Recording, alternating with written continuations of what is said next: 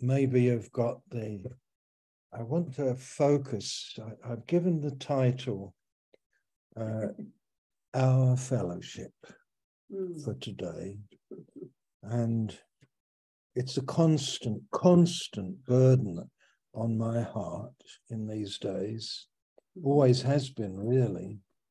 But the verse from which I've taken the, the, the, the title, you will know, is in the first epistle of John. And it's in the first chapter, yes. where, of course, mm-hmm. John, you know, I love the writings of John, probably above all the others. Of course, I love Paul too. Um, but the, the John, um, you know, he's the family man, isn't he? He he's he's not the man of the should I call it the courtroom, as as Paul is. Um, you know that John, of course, had the wondrous privilege of probably living the longest of all the apostles.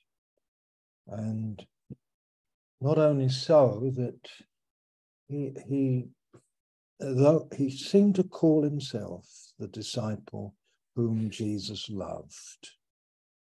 And he's the one famous, of course, for laying his head uh, on the breast of Jesus. And of course, the Lord, if you remember, gave him the name, along with his brother James, Sons of Thunder. That was a, a strange name to give them in a way, yeah. and possibly was linked with one of those things that they said to Jesus when Jesus was not received by uh, the Samaritan village. Do you want us to call down fire from heaven? And uh, the, the Lord Jesus said to them, You don't know what manner of spirit you are of. Such a word, um, such a, a, a, an attitude calling down fire from heaven was of another spirit. And I think that gives a hint that John was supremely a man of the spirit. Remember his background. Remember that he was a fisherman. Remember that he was not an academic. Paul was an academic, a man of the university, a man of great study. And John was not. And John was a much simpler man but the depths of him. And of course, it's, you know, if we take that nickname that the Lord Jesus called him, you know, sons of thunder, uh, then John thunders with a message that's greatly needed today and greatly needed in the churches and greatly needed um, in these days, and wherever we go, where we have just been three weeks among groups of believers in the Greek side of Cyprus.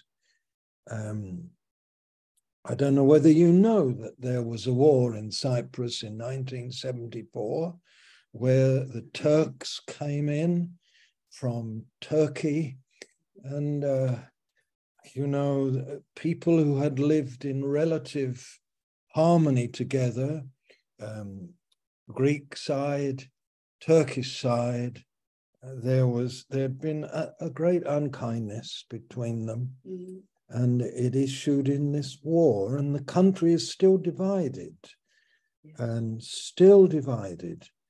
And I just bring that up because you can almost see the effects of a partisan spirit that still affects the churches, you know, a racial spirit, uh, a religious spirit that people are affected, anti Turk, you could say, some. Mm. And uh, the UN presence is still there, dividing the country. You can go across into the Turkish side, but it just is a symbol. Now, John thundered with the message of love, and you all know that, at least theoretically. Uh, we all know that. We read his epistles, we read his gospel. Love, love, love, the family. And uh, this is the message he thundered with. And I've mentioned before this speculative tradition that uh, was written about by some of the old fathers uh, of the Lord, of John, uh, in well in his 90s, was supposed to have had a conference in Ephesus where people said it may be the last time we'll hear John. And so come, people traveled to listen to him. And this rather feeble man got up among all the gathered hundreds and hundreds of people. And all he said, they were expecting three days, and he took less than three minutes where he rose up, and uh, the tradition says that he said, Beloved, let us love one another, and then got down again. That's what the tradition says. No one knows whether it's really true, but nevertheless, you know, it does sum up the message that he thundered with and the, the message he'd come to know. And it's not by chance, for instance, that you read of the disciples being distanced from the cross, but you read of, of John being at the foot of the cross, where Jesus said to him, Behold your mother, and uh, said to Mary, Behold your son. It's not by chance that the Lord gave to love, the apostle of love, the care of his mother for the rest of her days upon the earth. She must have been nearing 50 at the time. Maybe she had 25 more years to live. And it's not by chance that among the first martyrs, of course, after Stephen, it was John's brother, James, who Herod took and slew. And uh, it seems as though that particular agony, that loss of his beloved brother, James, that, that, that Jesus entrusted that to John. He knew that love could bear it and love could be deepened through it. And so we come to, to John. And, you know, some of you will know of uh, um, just you read his first epistle and he, he brings you into the atmosphere of holy love. He brings you into the place of fellowship with love. And Amen. Uh, that's why I turn you into the first chapter of his letter. And he opens up by talking about his whole purpose of writing. And uh, he says, we are writing, verse 4, chapter 1 of his first letter, we are writing this that your joy may be complete.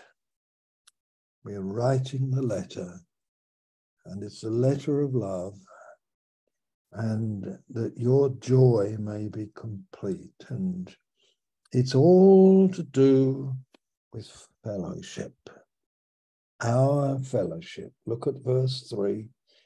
Our fellowship is with the Father and with his Son, Jesus Christ. Uh, present tense, our fellowship right now with the Father and with his Son. And yet, John says, verse 1, that uh, he, he's writing about that which was from the beginning. From the beginning. Sometimes I wonder what beginning he's thinking of. Um, he tells us that we've seen it. So John is talking and saying, We have seen, we've looked upon, we've touched with our hands concerning the word of life. The life was manifest, and we saw it and testified to it and proclaimed to you the eternal life, which was with the Father and was made manifest to us. So I reckon that his primary thought in those words is that he's refer- he's just saying, I saw the life.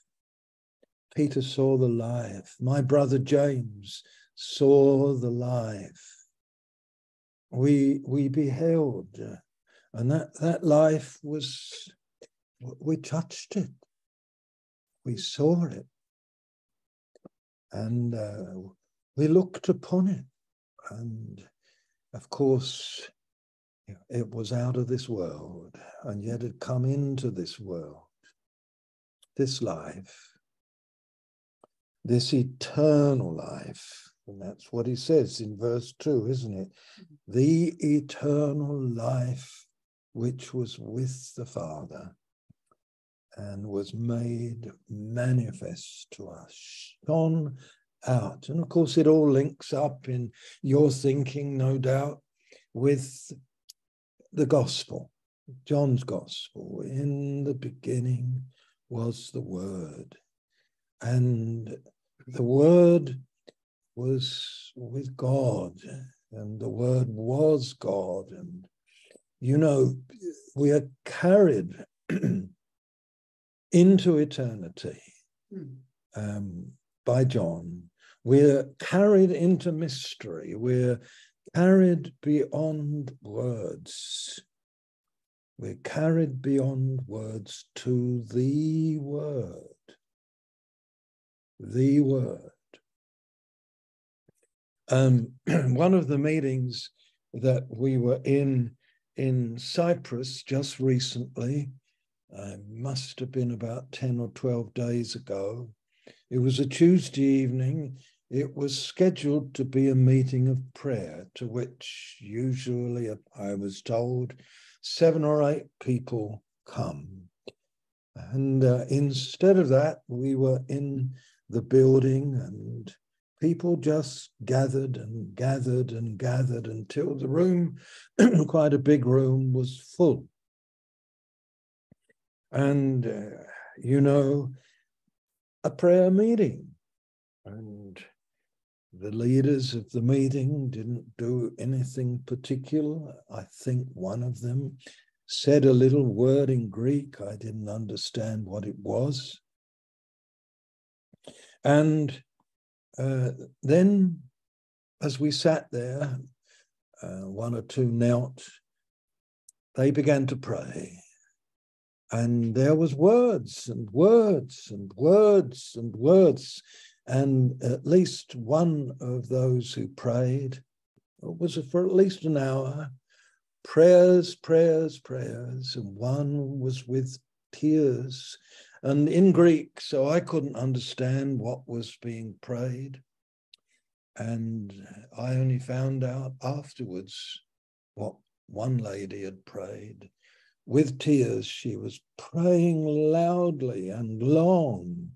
Oh Lord, uh, send your presence, give us your presence, give us your presence. I didn't know what was being said. Where are you? Where are you? Where are you? Lord, come to us. Come to us. And then when it seemed as though the words had died away, and for 10 minutes there was silence. Uh, so we were now and a quarter into the meeting. Then the Lord began to speak. And the first words he said prophetically, and it was long prophecy, at least 15 minutes of prophetic utterance the Lord granted. And the first words he said, I do not seek your prayers, I seek you. I seek your presence. I do not seek your evangelism. Uh, I seek you. I seek your presence.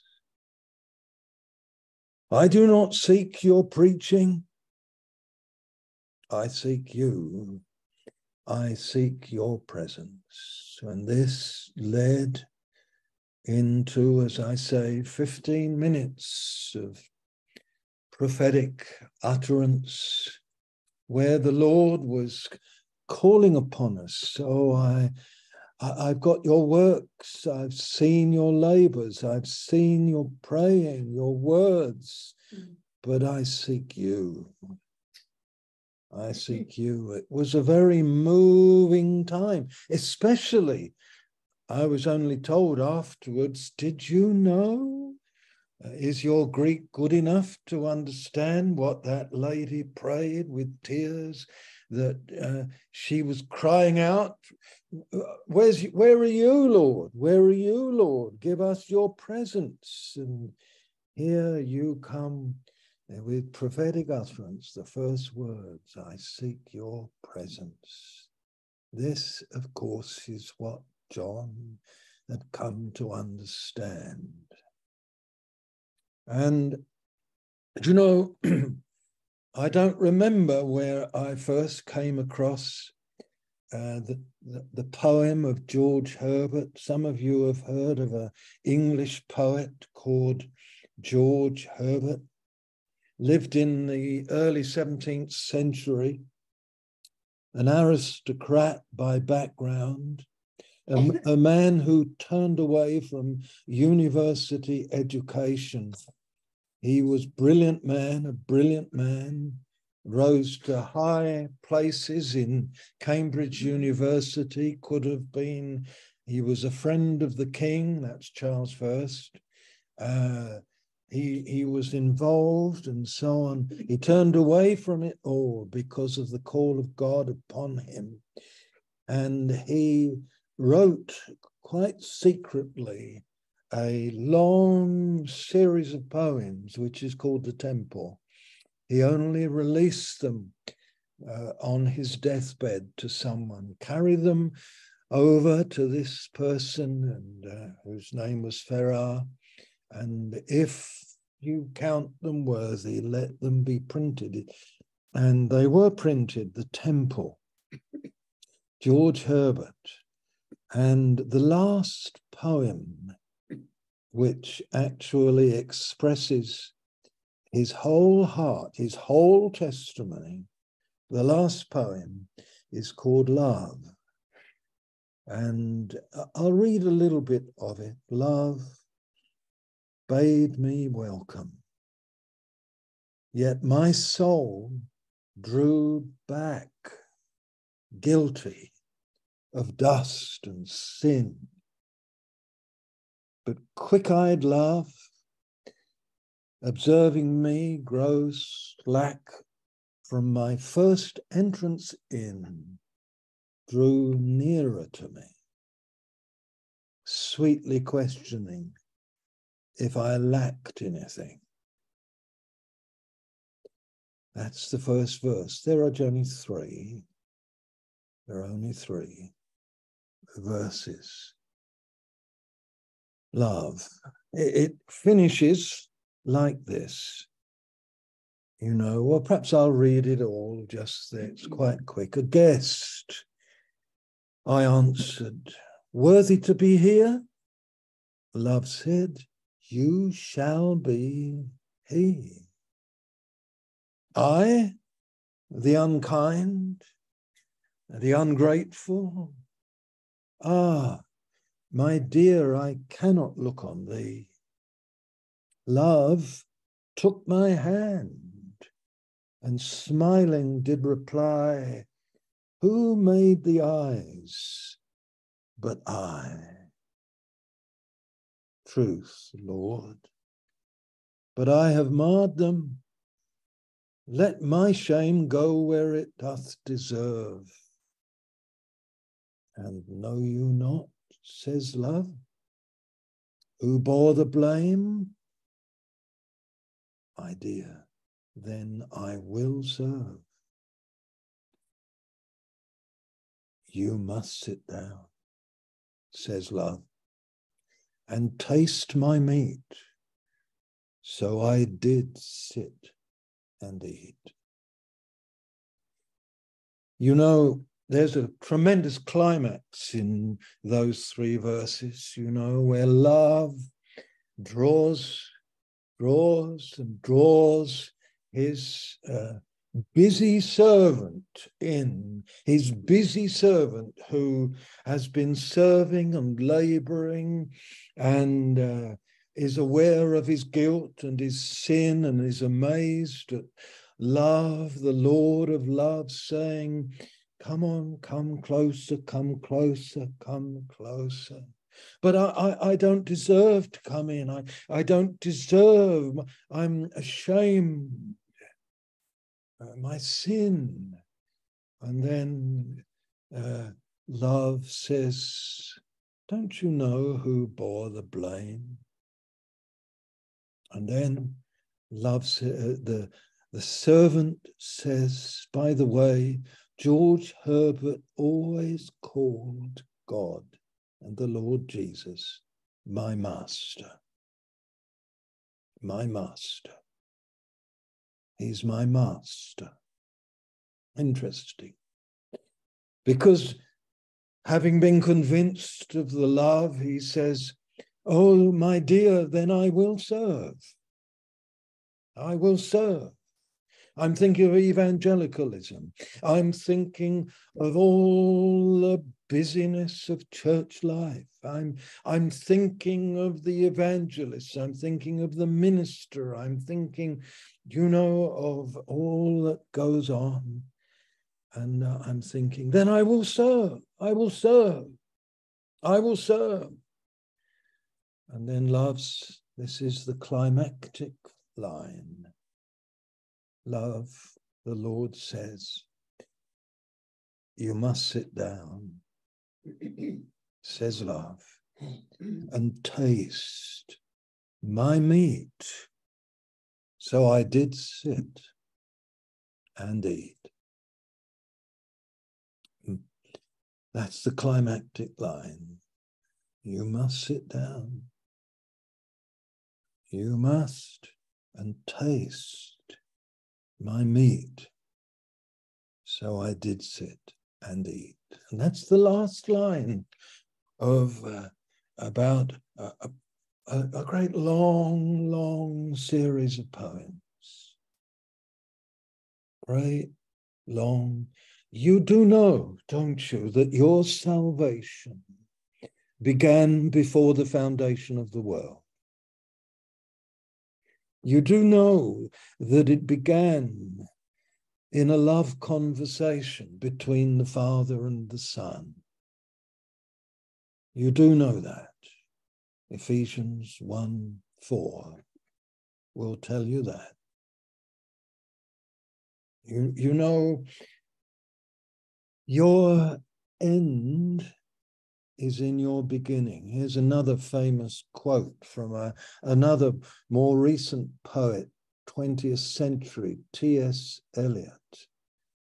My end is in my beginning, and my beginning is in my end. Strange. Just shows you he was thinking in the great circle of God's workings. Everything began in the love of God. Everything began. He chose you in him before the foundation of the world. That's where everything began.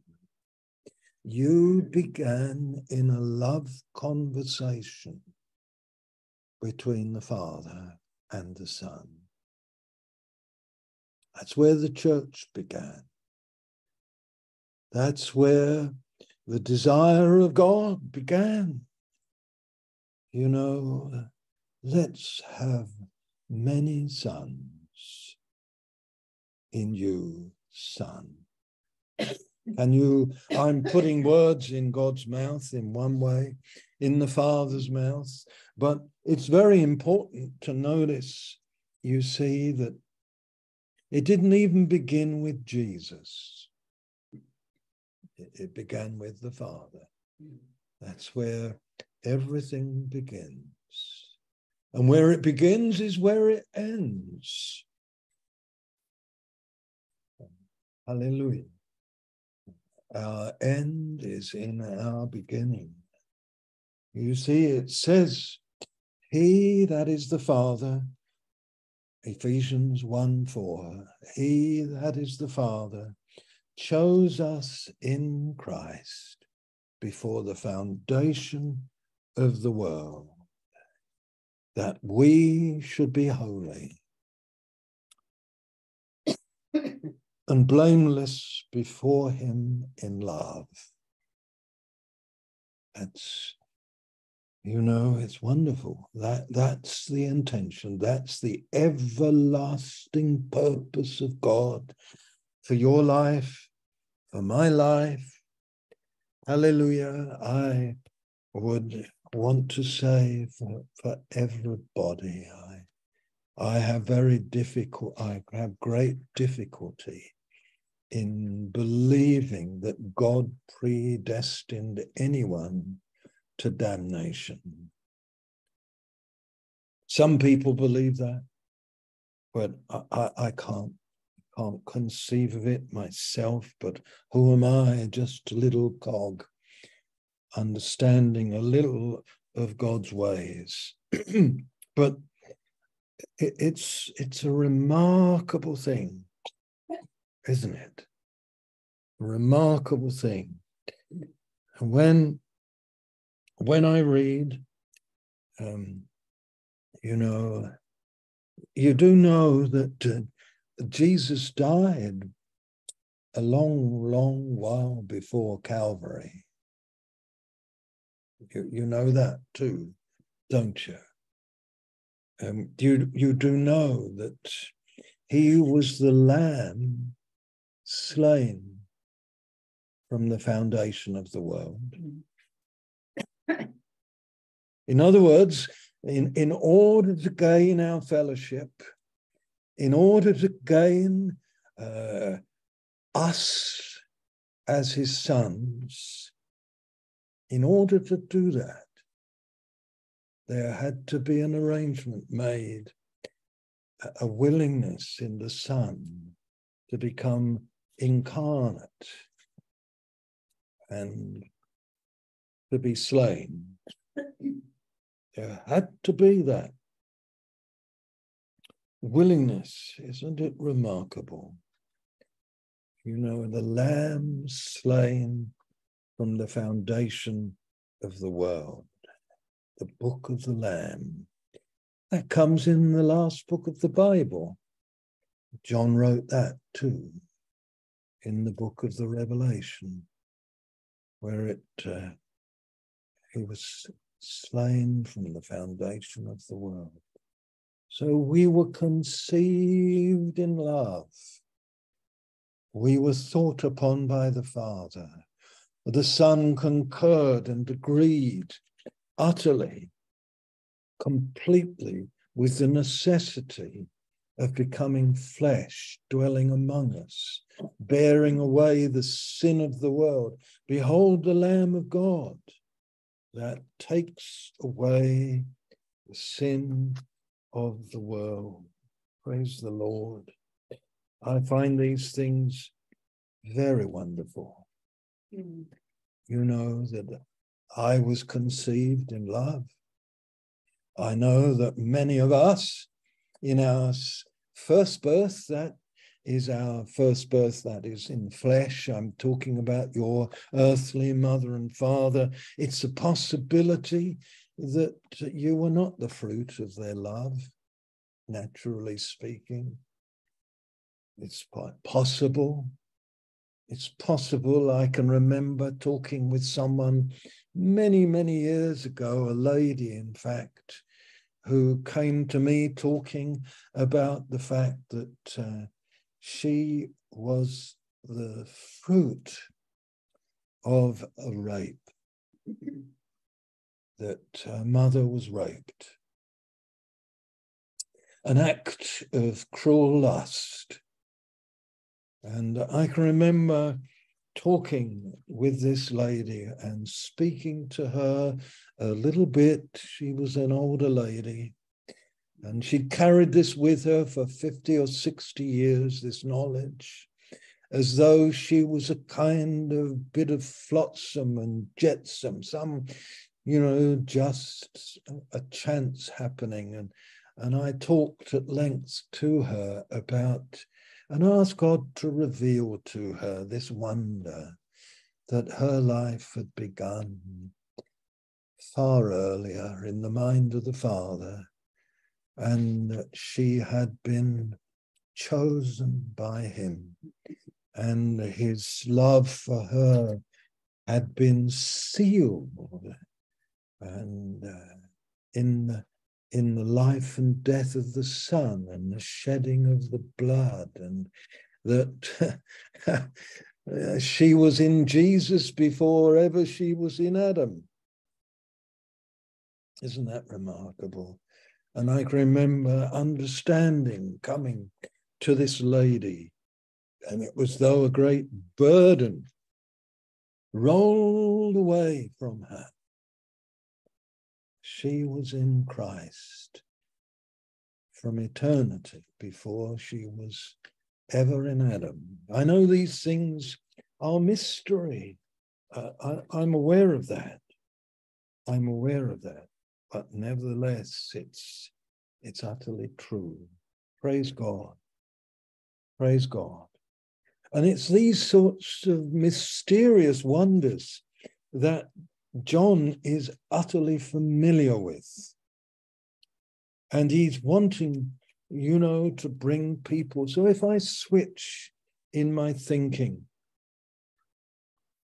to the Apostle Peter, who doesn't say it quite the same way, but uh, if you turn into the fourth chapter of his first letter, you know, you'll read things like this.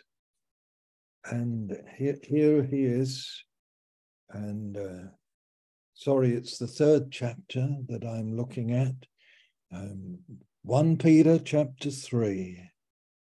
He talks that um, this lovely phrase right there toward the end of the chapter where it says that, chapter 3, verse 18 Christ also hath once suffered for sins, the just for the unjust, that he might bring us to God. Being put to death in the flesh, but made alive in the spirit you know, quickened in the spirit, quickened, by which he went and preached unto the spirits in prison. Strange scripture, you know, but I, I will tell you this that those he comes to us, he's the living spirit, our Lord Jesus Christ. He's the quickened spirit. And you know, when he comes to you speaking through his word and in the power of his spirit, he comes to speak to the spirits, you and me, that are have been living our lives in a prison of self, a prison of sin, a prison of uh, various forms of autism psychological term about a hundred years old, never used before. It, it, but he he comes. This is the preciousness. And when he speaks to you in these days, some of you have been walking with the Lord for many, many years. Uh, like my wife, she was 12 so that's 68 years ago when she first heard the call of the Lord and the quickening voice of Jesus. And it came to her as a 12 year old through missionaries who had suffered in the Congo. And she was in a little, little village hall in Monaghan, Ireland, her hometown and she heard the call of the quickening voice of Jesus. Isn't it tremendous? And he called her unto himself. And so, what the Father had decided before the foundation of the world and had agreed with the Son should be accomplished. Now, what had been agreed then came into a historic moment in that little village hall as he spoke through the voices of missionaries who had suffered in the Congo and were telling their story and the quickening spirit Christ, the quick, he was quickened by the Spirit by which he went and preached to the spirits in prison. Amen. And my spirit was in prison, and I'm still hearing his quickening voice. And he's bidding me come out of your prison. Come out, hear my voice, come into my love, come and sit and taste my meat, come into a more deepened fellowship with me than you've ever, ever known. Come out of your religion and the habits of things. Uh, you know, I, I, used a phrase on another Zoom a few weeks ago that came to my mind. Uh, I, I, used a phrase about this the the the passage of time in churches, the history of churches. It, it be, they begin with a movement, comes from heaven. A movement. It comes from God. Methodism. It began with the movement from heaven into the hearts of the Wesleys, into the heart of Whitefield, into the heart of many, many persons who were released from their prison of unbelief and bondage. And there was this tremendous moving of God up and down in the United Kingdom. It wasn't called that then, it was England. You know, wonderful. And then you move into a second phase, a terrible phase. 30, 40, 50 years later, having begun with movement from heaven, you move into this phase of machine, machine, machine, a second M, machine, the machine of religion, the machine, of habit. I think of some of you dear ones there in Malaysia and the machine of church. One or two of you I happen to know. Do not go into the meeting until the the, the, the music stops. Then you go into the meeting because your ears are blown out by the sheer volume, and there's little of true worship, waiting and wonder of God in the meeting. I'm not being critical, I'm just telling the truth. You know, and there's so little of substance in mm. what is sung. You'd be better off going you know, to read the Anglican prayer book and the things of today. There's more substance there. You know, if a man of God reads it with meaning, it can become the quickening word of God. You know, we move into machine. Even the church of which I'm a part, if they're not careful, is moving in just to religious machinery you know, oh, into this our children come and they are raised in it, and they knew not the movements of God, and so they must for themselves uh, find the movement of God upon their hearts. You know, the quickening voice of Jesus calling us even out of our religious prison. Amen. Come unto me. Come and sit. Come and taste my meat. Come. Hallelujah. Come into our fellowship. Come into our fellowship of eternal life that is deeper, sounder, that is underneath all the changing seams of life. And then you move in, sadly, church moves in to a third and dreadful phase, another M. These words came to my mind two or three weeks ago.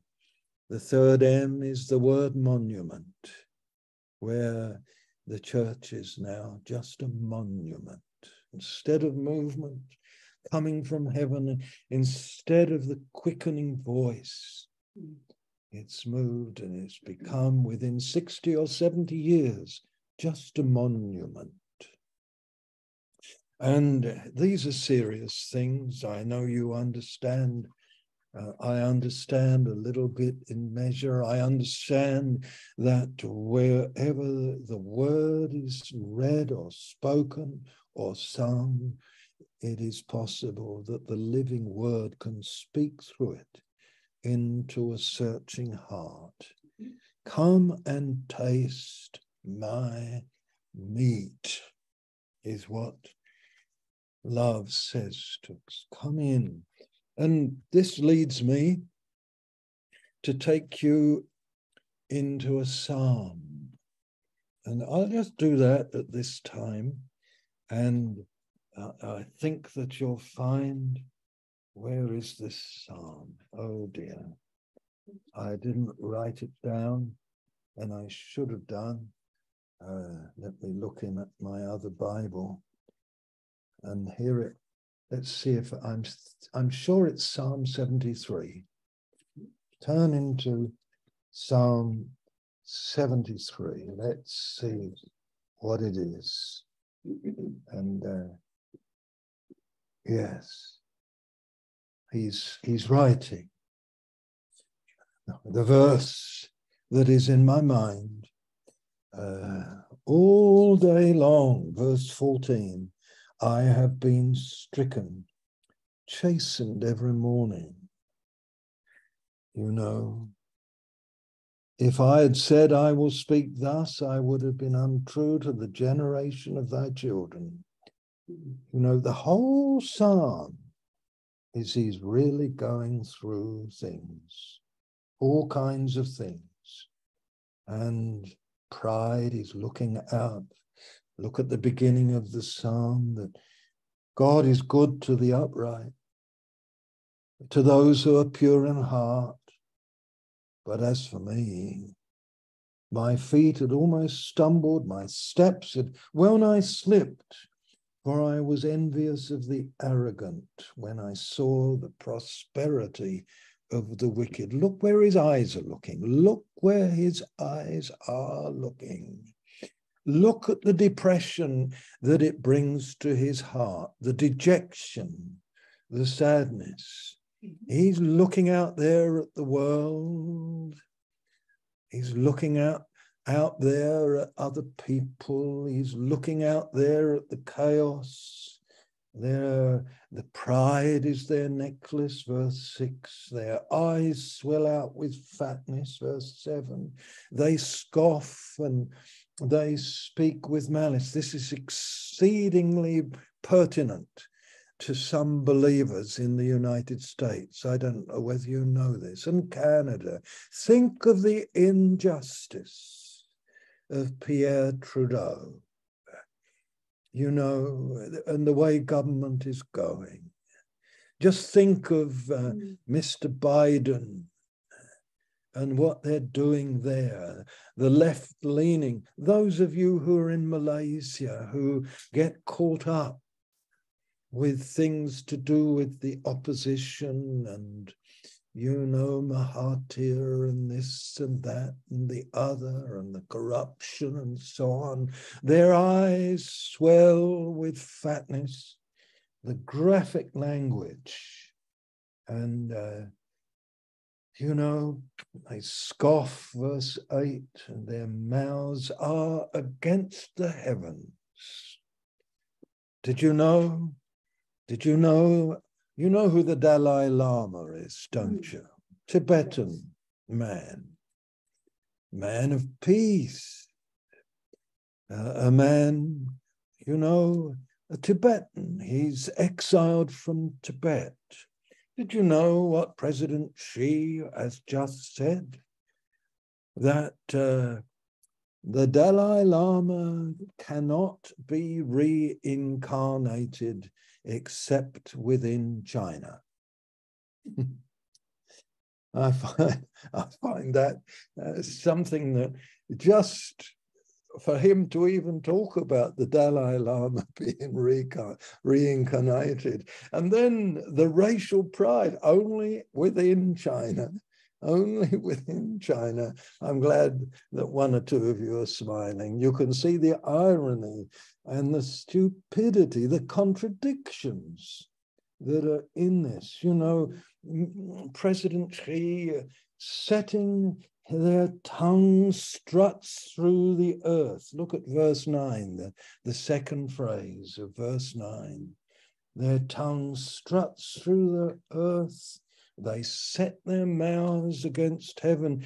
And if you're if you're looking at all these things and fixing your atten- your attention upon them, it will lead to despondency.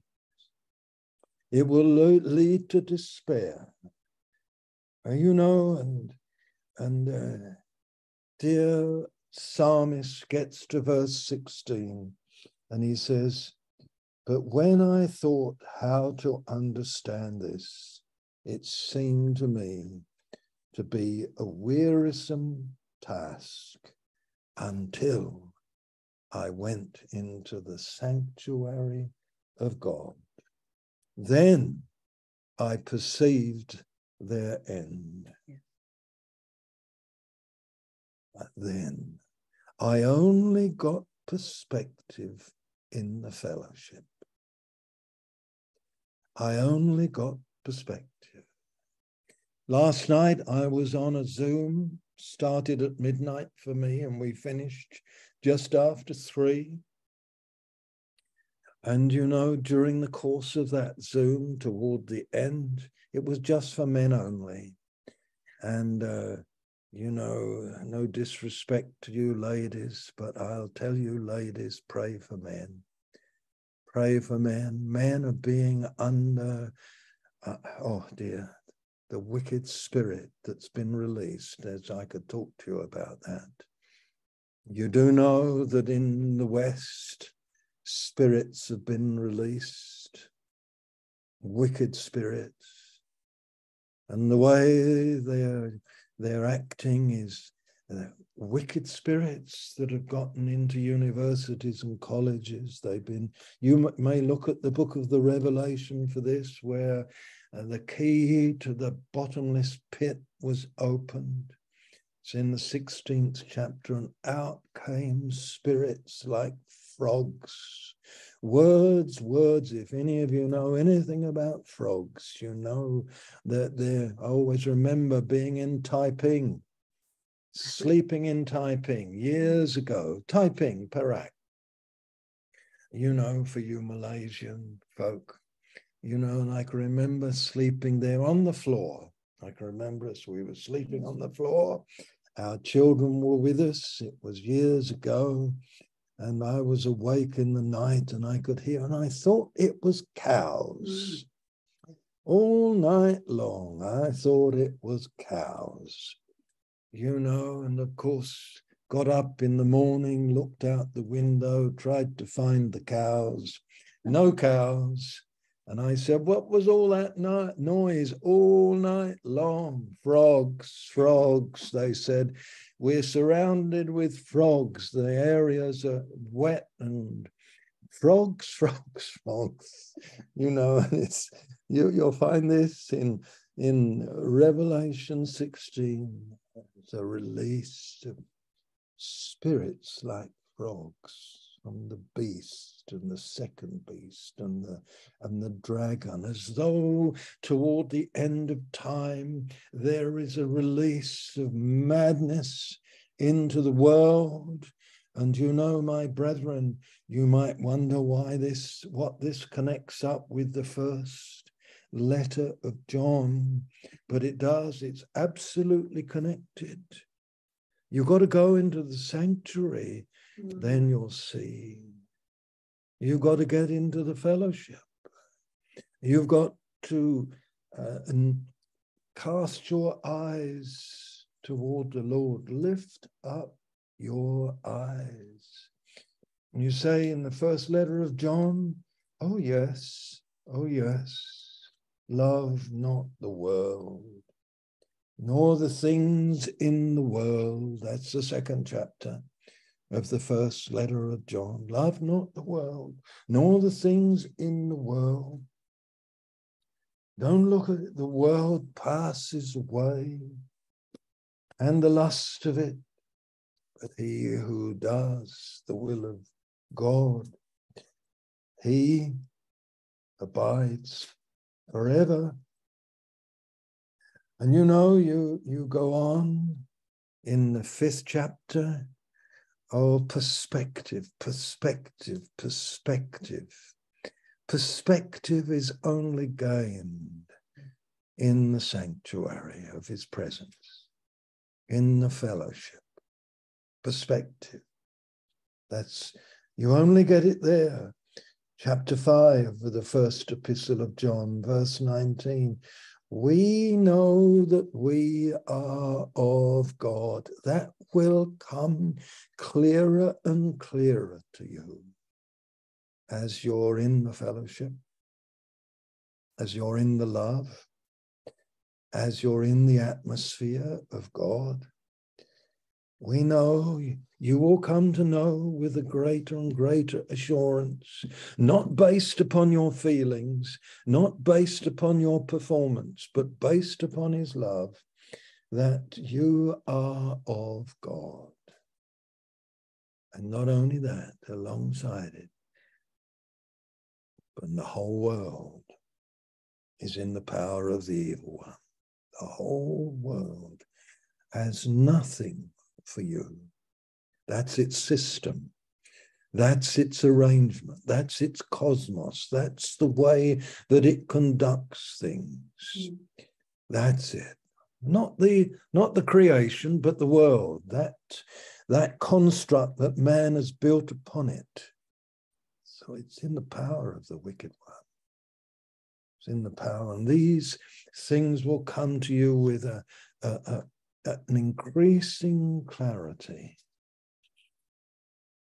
I wonder how many of you, let me think, let me think. There's a, there's a word. Let me try and say it to you. It's house, house, oh dear, It's a difficult word. Ausculare. That's Latin. Ausculare, I think it is. And uh, I think it's in English as Aus Calatis. I think so. Do you know what it refers to? It comes from Latin. It's actually there's a doctor. Any, I wonder if there's a doctor on today. If anyone's a doctor, and you will know what uh, aus. A U S C. C. Hazel's looking in a dictionary, but uh, it might be in her dictionary. But I, I, I've got a purpose in bringing this word to you. Uh, got a purpose. Anyway, she says she can't find it in the Oh, dictionary. the dictionary's nineteen fifty-four. 19 well it's, it's, it's older than that it's older than that this word but a doctor will use a stethoscope is that right what's that thing called and he hears and this word he is practicing this ascalaris he's listening. He's listening. It's the latin word for listen. Listen. Listen. And he has to be tuned. And he has to be still. And he has to put that stethoscope two parts in his ears and the other part and he's listening to three parts of you. Your heart he's listening. He's listening to your lungs. He's listening for wheezes and wrong sounds in your lungs. And he's listening to your bowels to hear whether things are moving appropriately in your bowels. And uh, do you know that there is a man whose name Saint Benedict? Some of you will have heard of him, Saint Benedict of Nursia, the Benedictine monks. He wrote a book in the sixth or seventh century called The Rule of Saint Benedict. It is a book of wisdom to regulate the lives of these young men who were beginning to gather. And the first word is uh. Listen, listen, listen. And the second word is, I think, obscurata, which means carefully. Listen carefully. Hear him. And this is why the doctors have taken this word and they use this word to describe their actions with a stethoscope.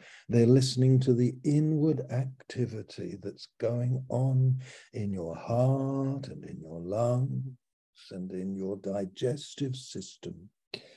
Amen. Listen, listen, listen. It's so fundamental to fellowship. Our fellowship is with the Father and with his Son. Glory to God. And I, I'm in the first letter of John again, and uh, I'm right here to hear him where it says that this is the message that we've heard from him, verse 5, chapter 1, verse 5. This is the message that we've heard, and we proclaim to you that God is light, and in him is no darkness at all. You know, one of the things that I have noticed about people, myself included, that as soon as you read that, you know that say, that he's going to say something else about God in chapter four. He's going to say God is love in the fourth chapter, but here he says that God is light. And one of the things I've noticed about people that as soon as you think of light, you think of something penetrative. You think of something exposing. You think of something uh, pointing out to you where, where everything's wrong. Same sort of thought comes to mind when you look in Revelation chapter 1, where it says his aim, his eyes are like a flame of fire. in the first thought is consuming, consuming everything that displeases. That's the first thought that comes to men and shame.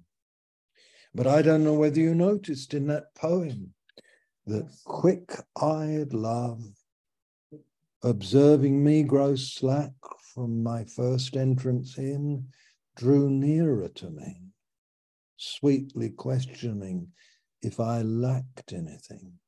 Quick eyed love, the eyes of the Lord burning with holy fire of love, saying, Are you lacking something? Come in closer, come in nearer, draw near, draw near, draw near. Draw near to me, come, hear me, know me. Let me impart to you the balance of my thinking. Let me take away from you that uh, despondent look, that despondent look, that, that despairing attitude, that depression. I know that the answer to depression is his presence. I am the Lord that heals you. You, uh, I wrote to a young man this morning. He was on the Zoom last night. He began to share a little bit and was beside himself with grief. I, I knew immediately, I know him. I know his family. I know what they've been through. I, I know what their what his parents been through, what his father. I, I know all that. And I I knew what was in his heart and that he couldn't express. And you know, one of the things that he has found so difficult He's quite newly married. He's only 23 years old. And of course, it's lack of fellowship. I was at his church in West Virginia, in Virginia, uh, a few weeks ago in Lynchburg. I was there and I saw how little care there was, how little fellowship there was. The motions of church went on, but no one gave me time. No one gave him time. Fellowship means attention. It means listening. It means intimacy. It means coming close. It means giving yourself. Giving yourself. It means drawing near to others. Young need this from us who are older. They do. Your children, if you have them, they need you drawing near to them fellowship. How much more is this true in the church of God? Distance, Sunday morning, the only time you see one another. You go into the service, you greet, you go home, you go eat food, you go do your thing. Fellowship. And this young man's crying out for it and he doesn't find it in his church. Do you know what I wrote to him this morning? I I said, Dear brother, you know, I had the privilege of baptizing him some years ago in, uh, in the Gulf of Mexico, in the waters there. You know, it's, I wrote to him and said, I trust that you were not offended last night in any way, you know, and that as people talked and prayed, you know, we can talk around things, but I said to him in my in my message, I know you haven't been to church for two months. He told us that. And I said, Why don't you this morning sit with your wife, your new wife? Just sit for an hour read a psalm or two together. Just sit. Perhaps sing a song together. Just sit there, be there with your Father. Be there with your Father. You'll begin to get perspective. You'll begin to think rightly about the church you're critical of at the moment or disappointed in would be the better word. I have to say to you, I, I've been disappointed, disappointed with brethren, disappointed with the lack of love, disappointed. Yes. So many pastors just linked together in professional ways. You know, the ministers fraternal, you know, the attitude of competition sometimes even comes through there. You know, instead of being in the light with one another, the warmth of the Lord's love, the, his eyes are not uh, penetrating through, you know, quick eyed love says, Come in, come in, come in. You know, it's tremendous to me how the Lord speaks, you know, the, the way the Lord bids us enter, enter, come into the light, walk in the light. You know these verses very well. You'll find the healing blood in the light. Isn't that what it says in the sixth verse?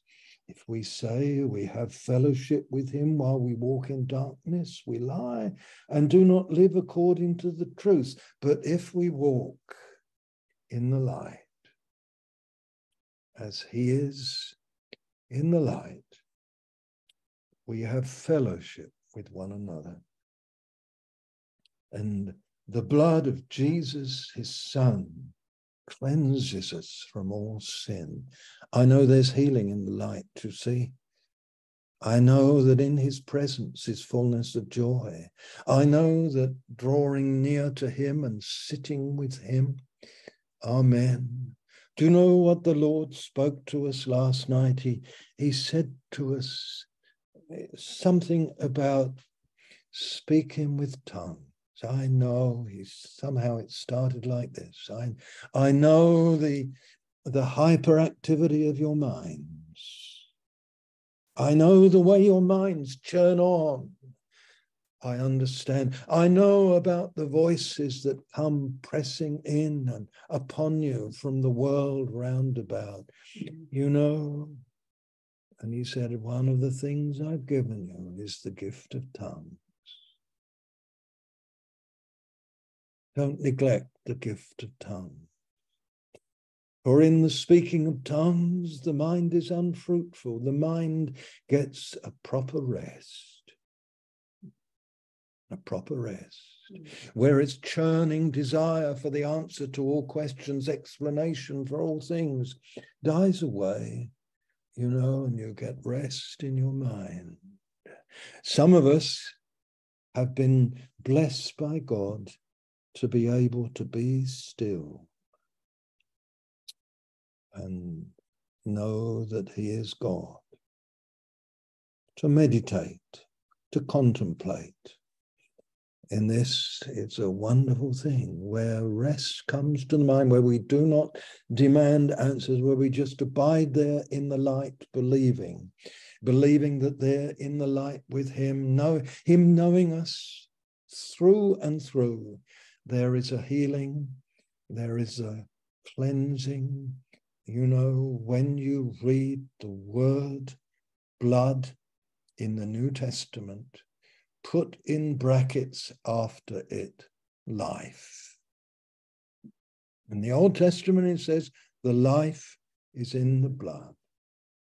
So in the New Testament, when it says here, the blood of Jesus Christ, his Son, cleanses us, put the word life after the word blood, that there in the light, mm the life of Jesus will be working in you, cleansing, readjusting you in the mystery of your inner man, in the places you know nothing about yourself. He will be working there, cleansing, readjusting, realigning, taking away the hurts and the disappointments without you hardly realizing I am the Lord that heals you. Praise Him. You can't have fellowship without coming into His loving light.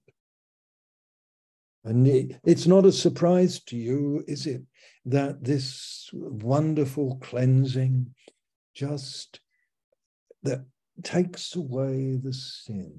Somehow it cleanses us. Verse 9.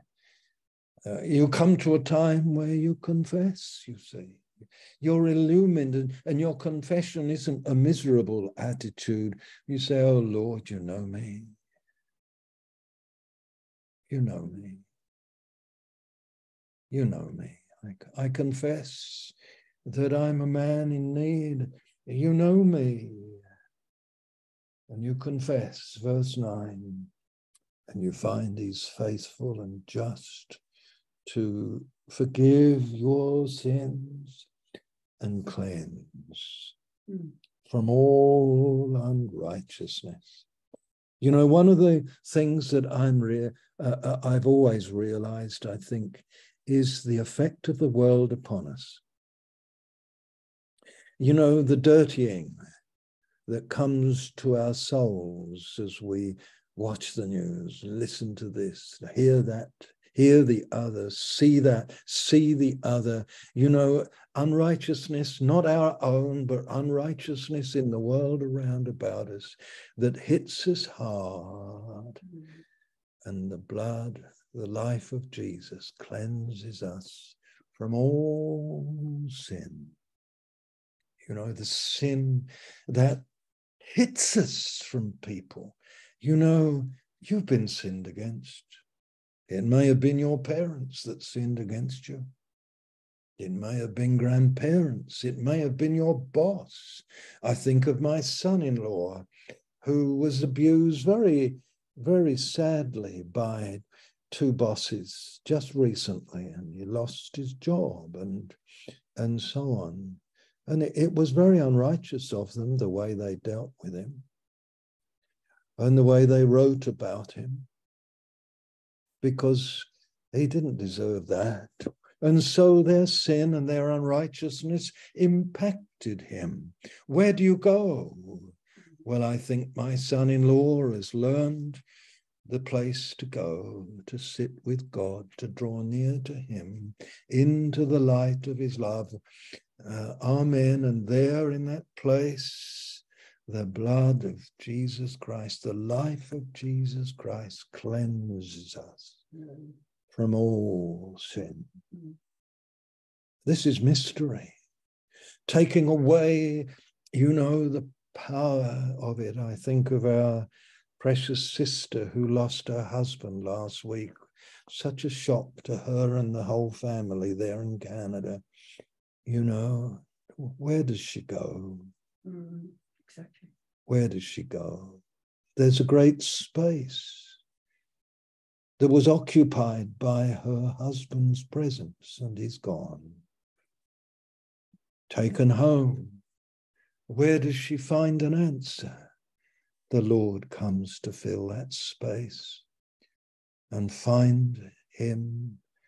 She must, and she will, I'm sure. Tremendous, isn't it?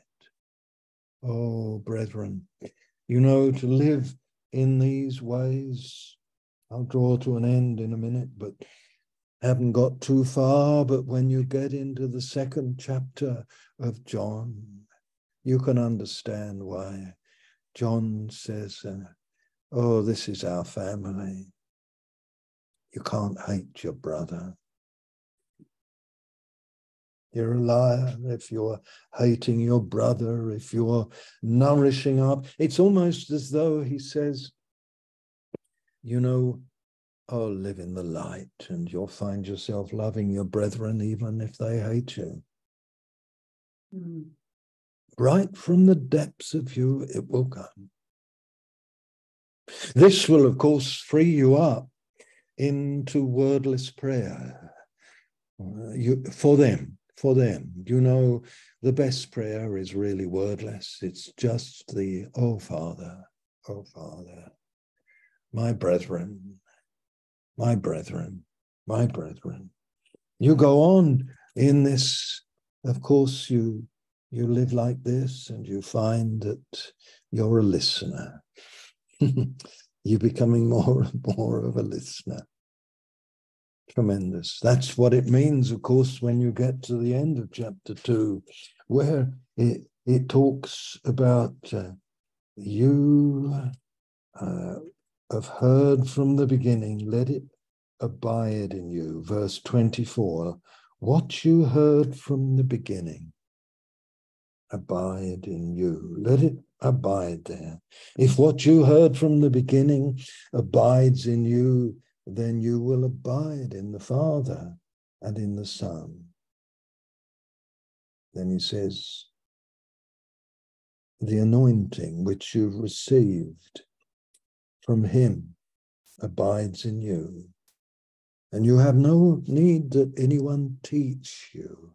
You know, I suppose I'm teaching a bit now, but you don't need me. Really, all I'm saying is nothing new. You've already got the teacher in your heart, mm. and you know it's true, don't you? Mm-hmm. You know. Then you learn to listen to that anointing teaching you about everything that is true and is no lie. And just as it has taught you. The overall lesson will be the last three words of verse 27. The overall thing he will say to you, repeating again and again, is abide in him. That's where you've been placed. That's your home. Abide in him, abide in the light, abide in the love, abide in the mercy, abide in the humility, abide in him. That's the overall message that the anointing will ever teach you. Don't go out. Don't go out into the realms of argument. I began to learn this in seminary back there more than 50 years ago before I met Hazel when we would squabble, squabble, squabble, and all us budding theologians would squabble, squabble, squabble about something or other, rapture or no rapture or this or that. We'd squabble about Calvin and uh, Pelagius, and it doesn't matter if you, you know, this is what some of the things you learn. And then I realized it didn't do anything to sweeten my spirit or anybody's spirit. And I began to withdraw, and I began to withdraw into this quiet place. Lord, teach me by your anointing. Just open my understanding. Mm. Help me Yea, and if you and I listen in that quietness with the Lord, I'll tell you that you, verse 20, have been anointed by the Holy One, and you know, and you'll know the Antichrist. And you won't want to have anything to do with his argumentative spirit or his suggestive ideas that carry you away from Christ. Carry you away from Christ. You know, people lose their way into cul-de-sacs and things like that because they don't listen to him. And he said, the Spirit of the Lord abide in him. Abide in him. That will be the message. Always, always. I want to offer this to you just. I want you to do a little bit of study in the first epistle of John.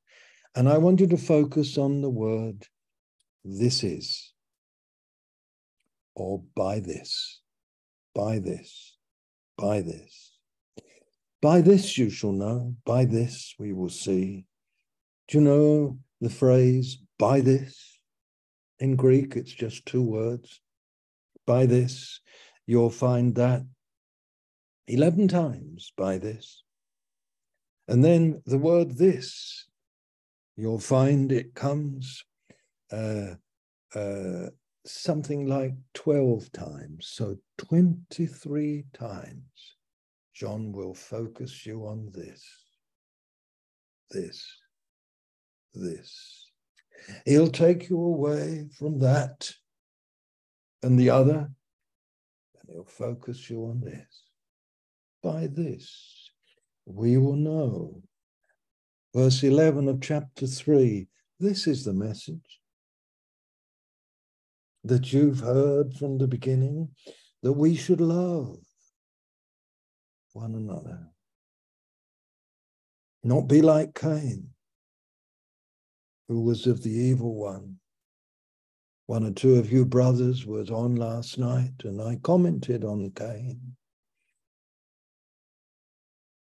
You know, Cain and Abel.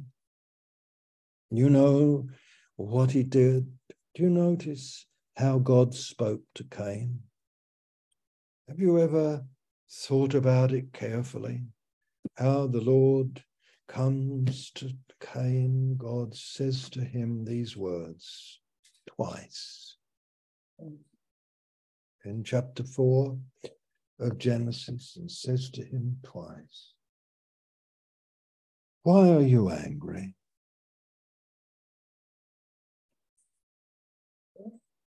Why are you angry? He says. Verse 6 And why has your countenance fallen?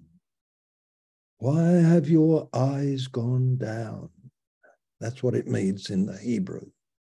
Why have you focused in upon yourself? Why have you focused in upon your problem, brother? Why have your eyes focused down the eyes of your heart? Why are you angry with me? God is saying. He wasn't really angry with his brother. He was angry with God, that God had accepted Abel's sacrifice and Abel, and that God had rejected Cain. Let us attribute to Cain the best of motives that he had come, offering, thinking what was legitimate and appropriate, and God had rejected it. Said, No, Cain, no, and Cain had gotten angry, and you will discover this about yourself if you if you don't react rightly to things that come your way. Get angry with God.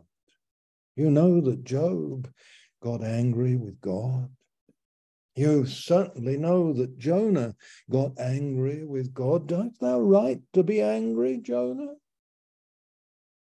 And you know how Jonah learnt to be loosed from his anger. You say, How do you know that, Bernard?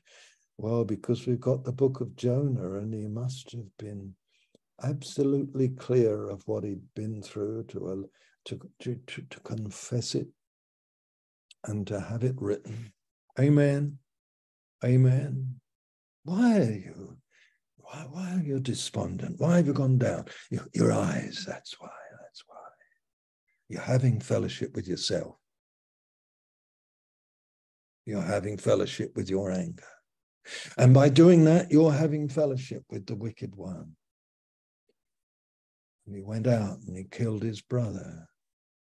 You know how God said to him before he went out. you know, sin's couching at the door. You haven't sinned yet, Cain. You haven't sinned yet. You're just suffering a great temptation to go right in on yourself.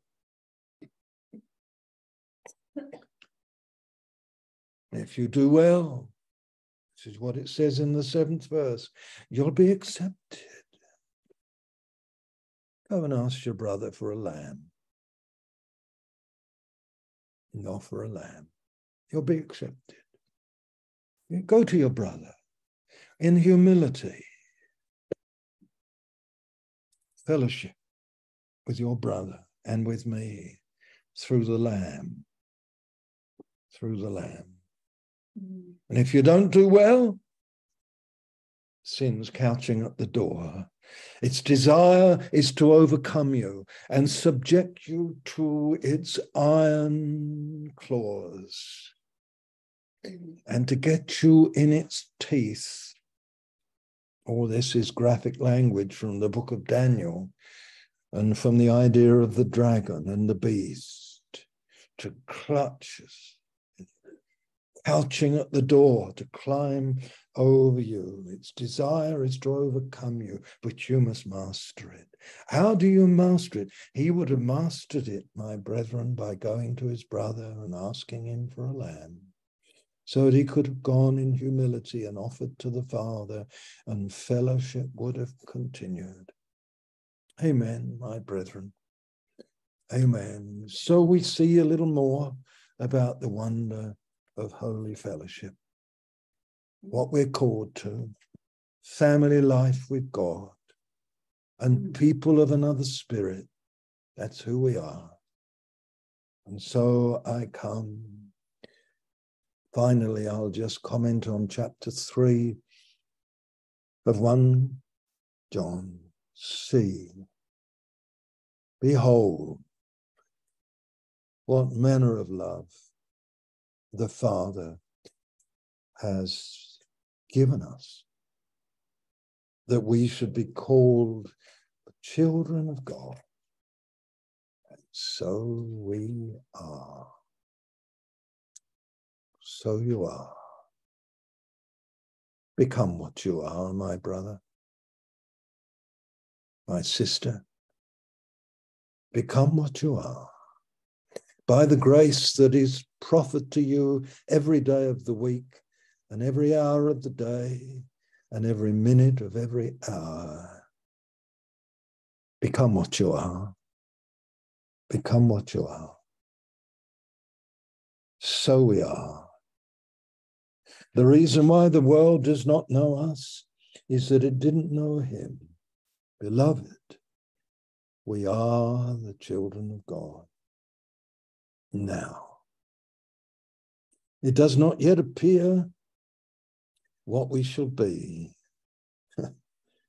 um, yes, it doesn't yet appear what we shall be.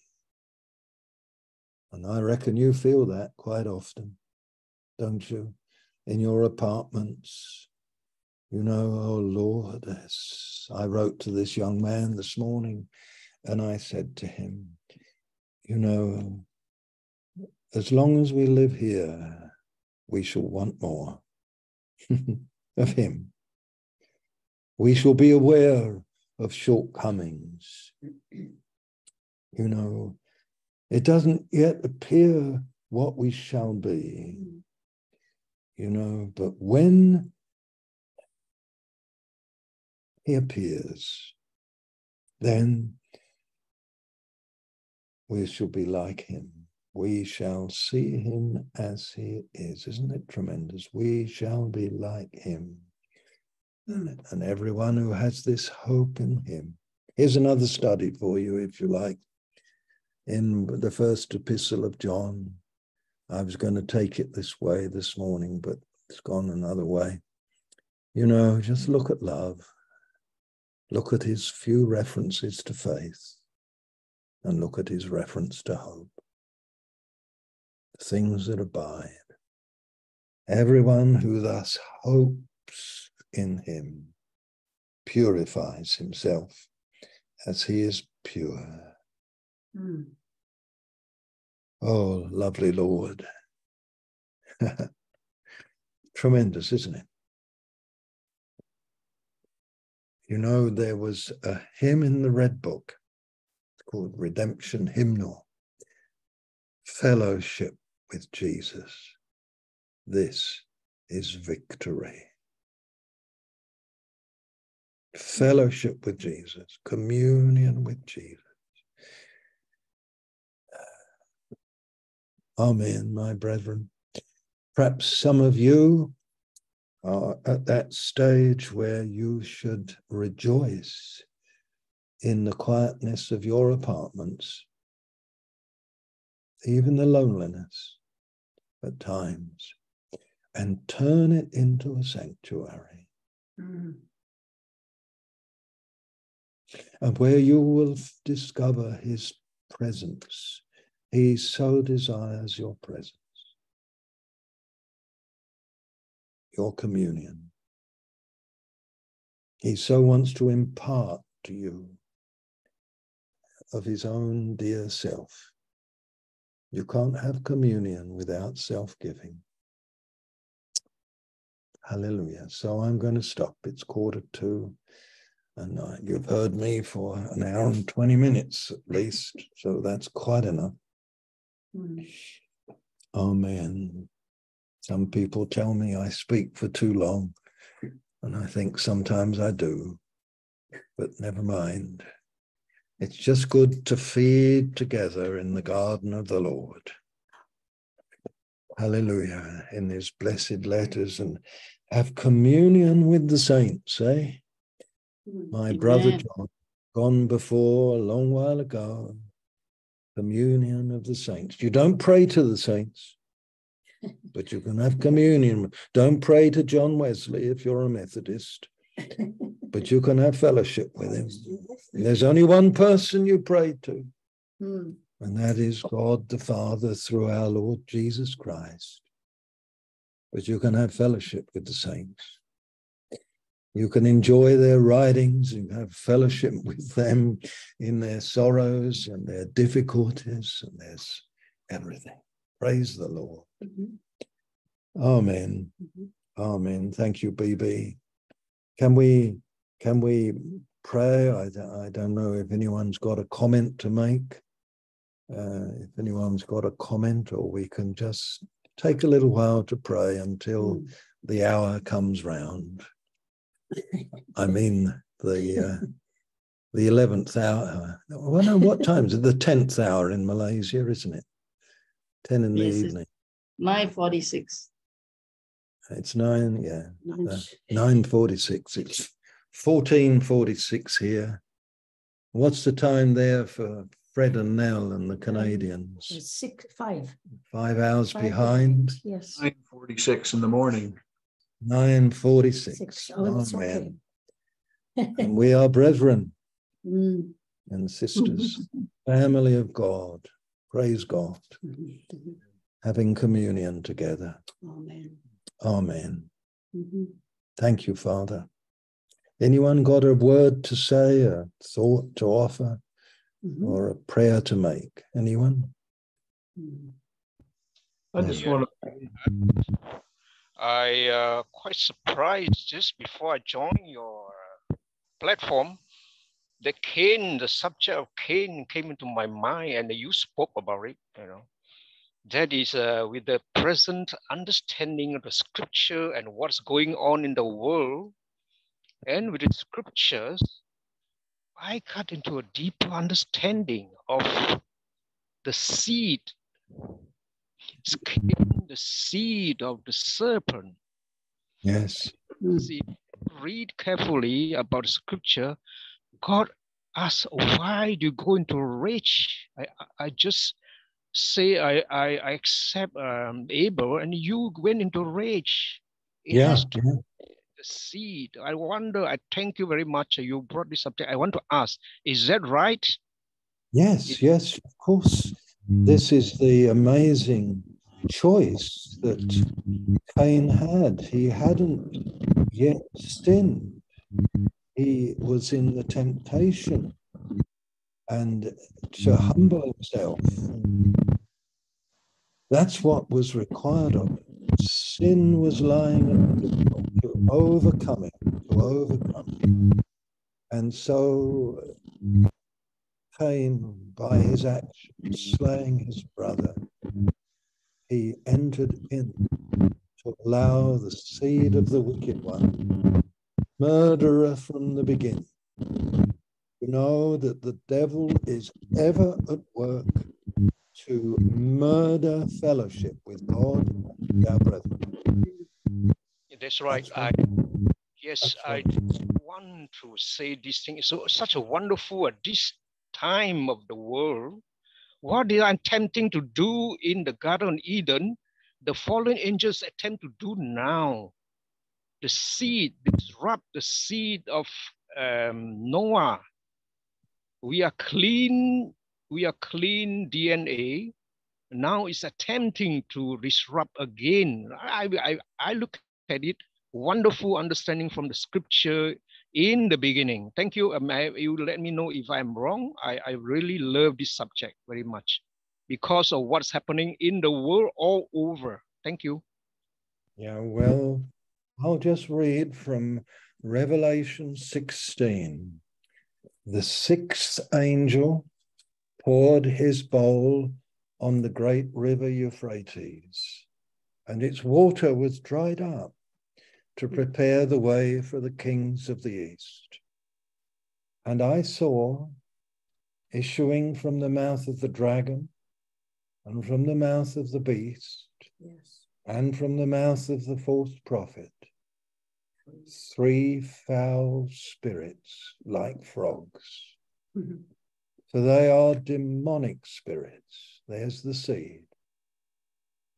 Performing signs who go abroad to the kings of the whole world Mm. To the top. to assemble them for the battle on the great day of God, the Almighty.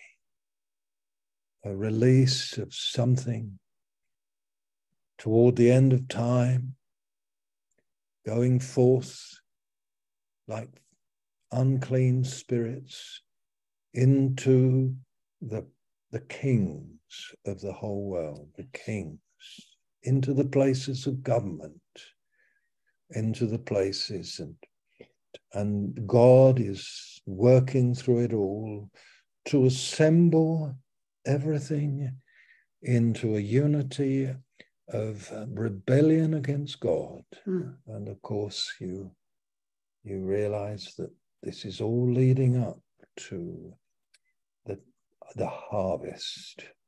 Yes. The sons of the wicked one will be harvested, and the Lord's people will be harvested.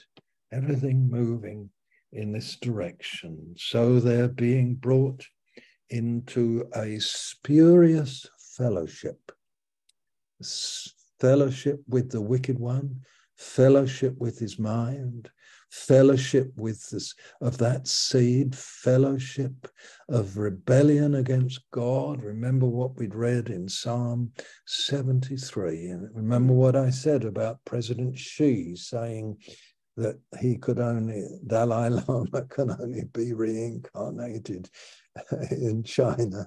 Oh dear. But Amen. Amen. And we are the fellowship of the saints, Mm.